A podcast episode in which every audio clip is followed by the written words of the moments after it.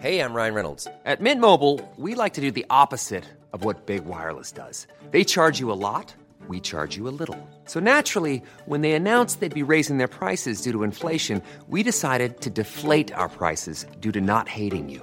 That's right. We're cutting the price of Mint Unlimited from $30 a month to just $15 a month. Give it a try at mintmobile.com slash switch. $45 upfront for three months plus taxes and fees. Promo rate for new customers for limited time. Unlimited more than 40 gigabytes per month. Slows. Full terms at mintmobile.com.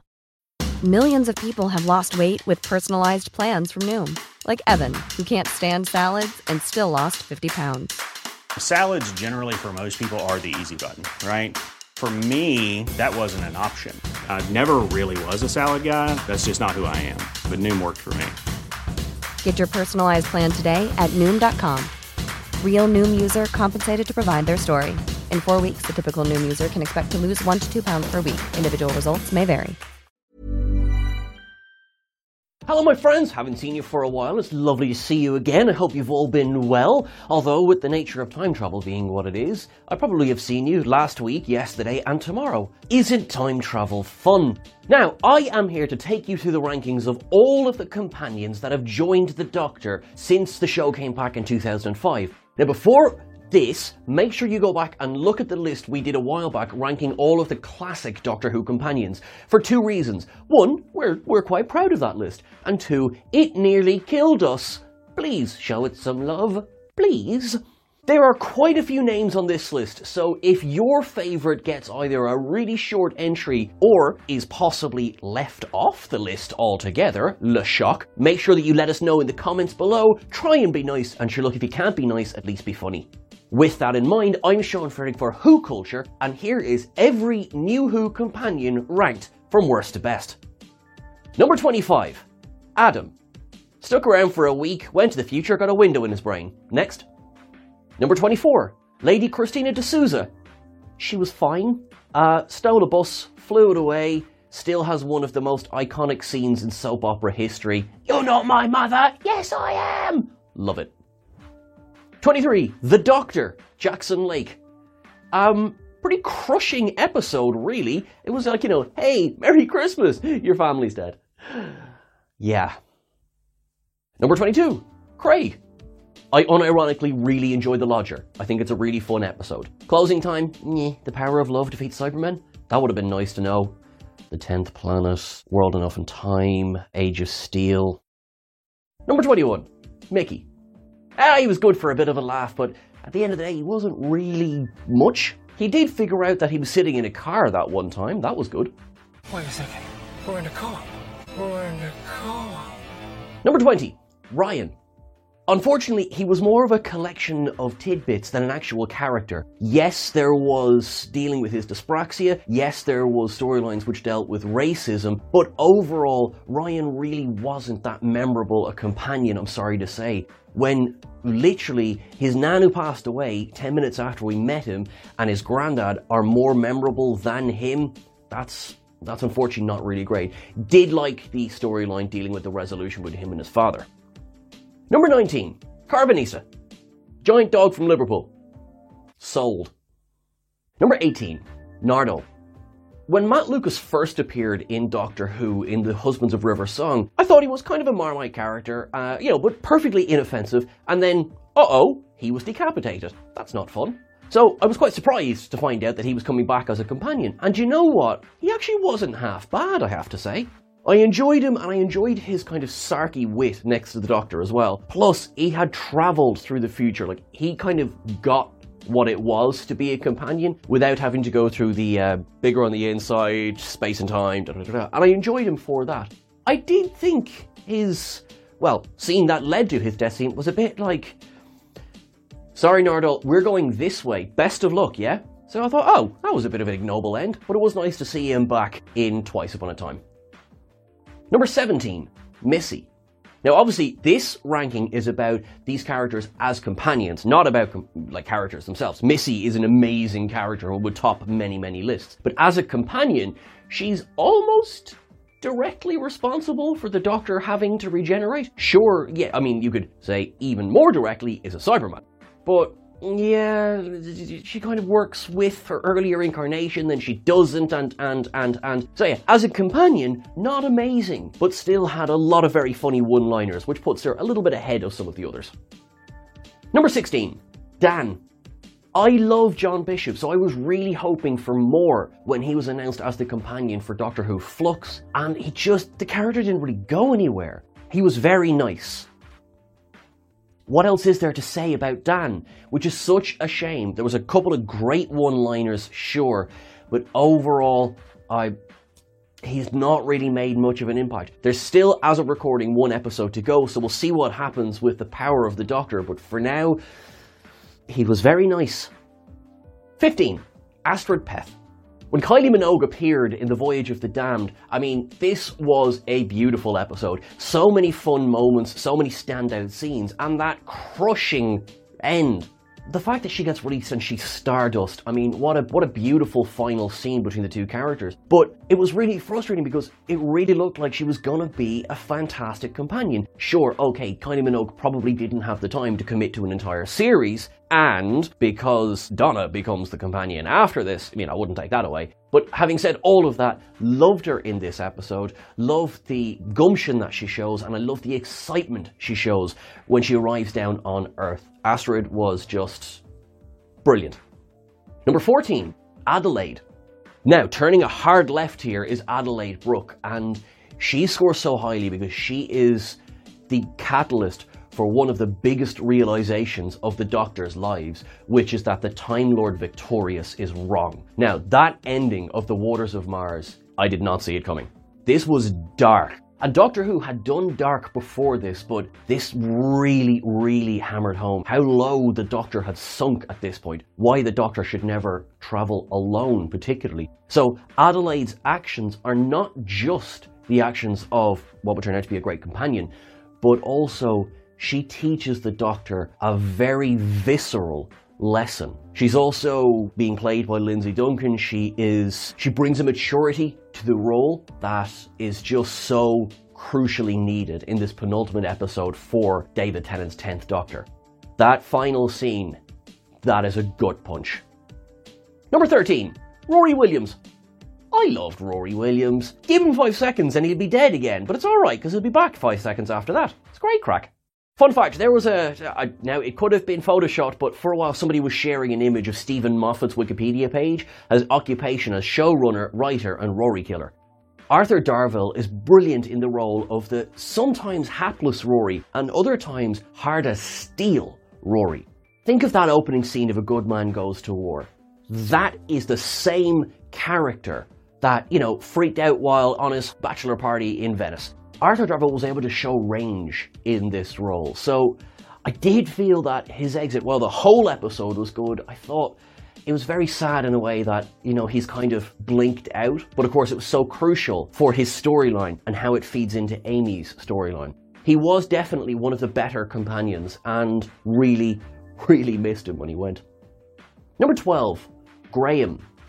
Game show enthusiasts will know Bradley Walsh very well. Also, Coronation Street enthusiasts will probably know Bradley Walsh very well. But when he was cast in Doctor Who, I was excited because I just loved the way he, his kind of deadpan delivery of jokes and how he was going to bring a good balance to this admittedly younger companion group. And for the most part, he did. His storyline that was, you know, he was in remission from cancer, he's just lost his wife, Ryan's grandmother, and you know, he is able to depict grief without battering you over the head with it. Probably his most heartbreaking moment came in the early episode Rosa, where it turns out, thanks to Wibbly Wobbly Timey Wimey, he is the one directly responsible for Rosa not giving up her seat on the bus. And when I say that, is that she is technically to give up her seat for him and she won't do it. And it breaks his heart, and our hearts break along with him. And that is a testament to how Bradley plays the scene, and also to, at this point, how well written Graham was.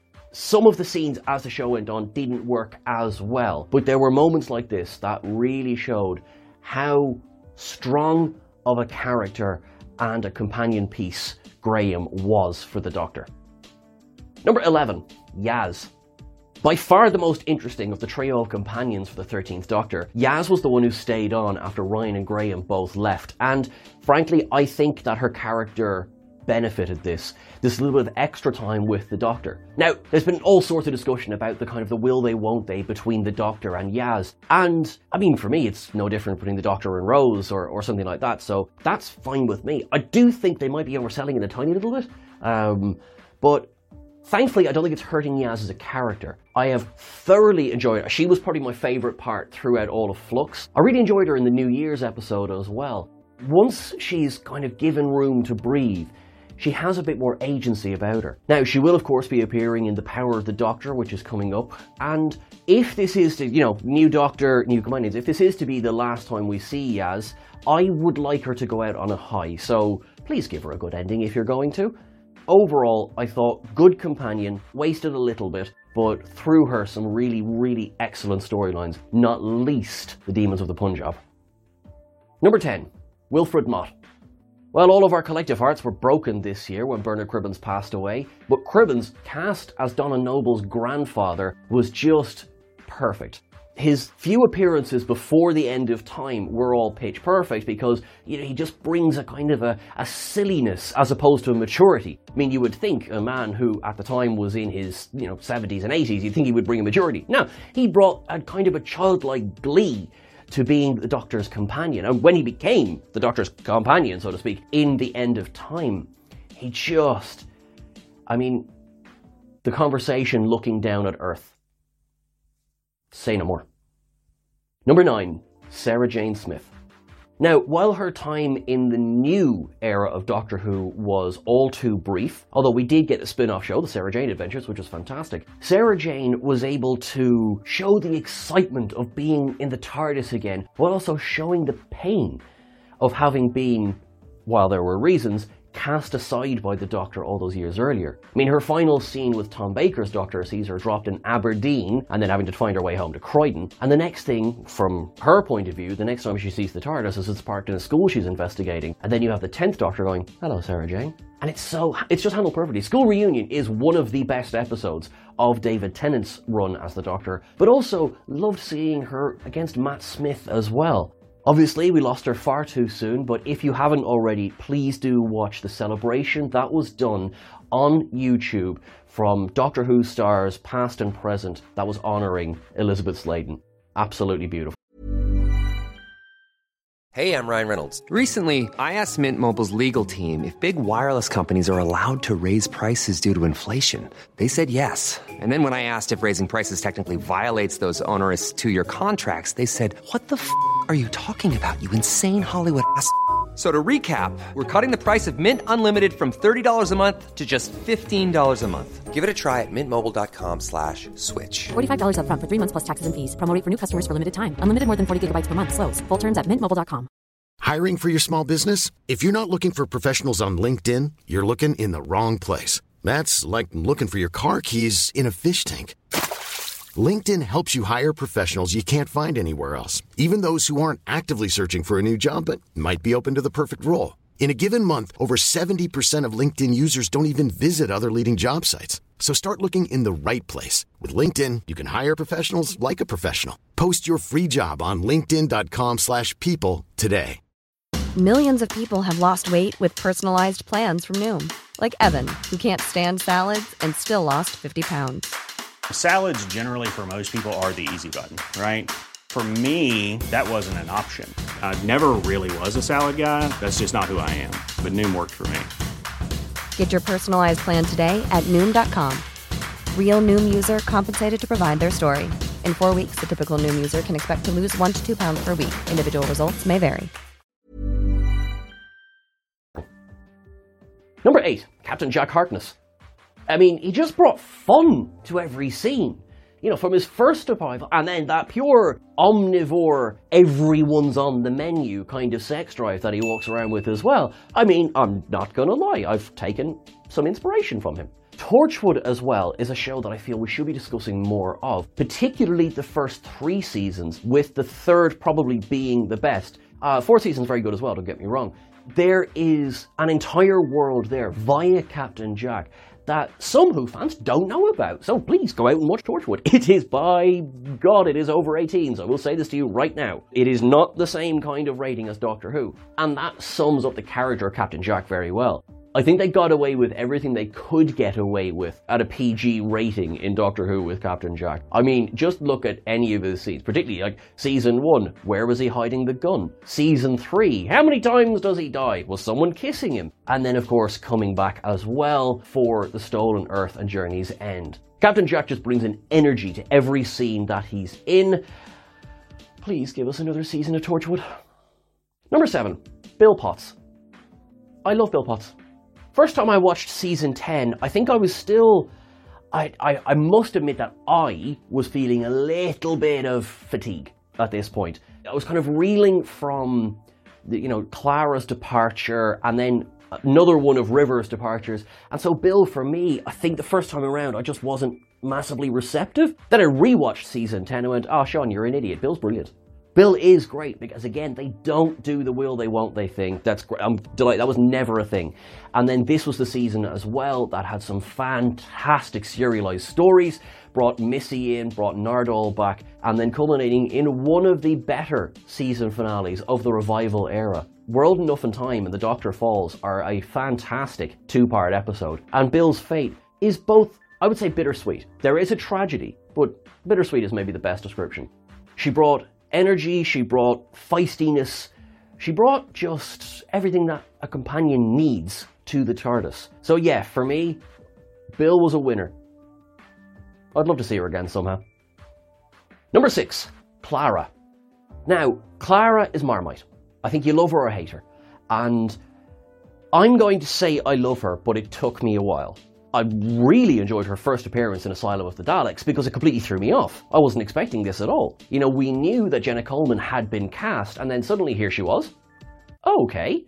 Then returned for the Snowmen and stayed through the rest of Matt Smith's run and for most of Peter Capaldi's run.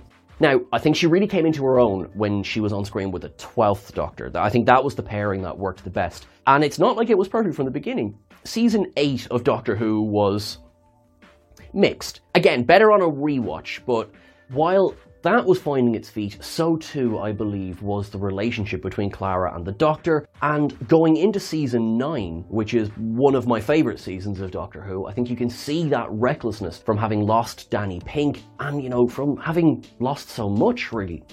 Jenna Coleman plays the role, I think, she plays it excellently. Now, there's a lot of discourse over how popular or unpopular Clara was.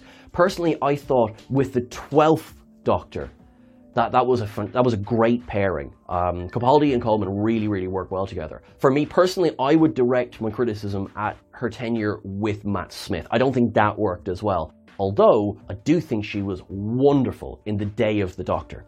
Clara is a character that we could see returning. I mean, she is flying out in the galaxy in their own TARDIS, herself and me. So, I mean, I would be happy to see her again. Would you? Let us know in the comments. Number five, Rose Tyler. Rose, of course, was the first companion of this new era of Doctor Who, and Billie Piper is brilliant. She, she really plays her like a teenager who just gets caught up in this fantasy, and it is wonderful. Now, this kind of started the whole is there more than friendship there? You know, there's a kiss between Eccleston and Billie Piper, but I think it really dialed it up now a lot when it went into her second season, David Tennant's first season. Technically, Ten and Rose are the big love story of Doctor Who, really, since it came back. Look, I could take or leave a love story when it comes to the Doctor, but I think if we were going to the love story, sure, this one works for me.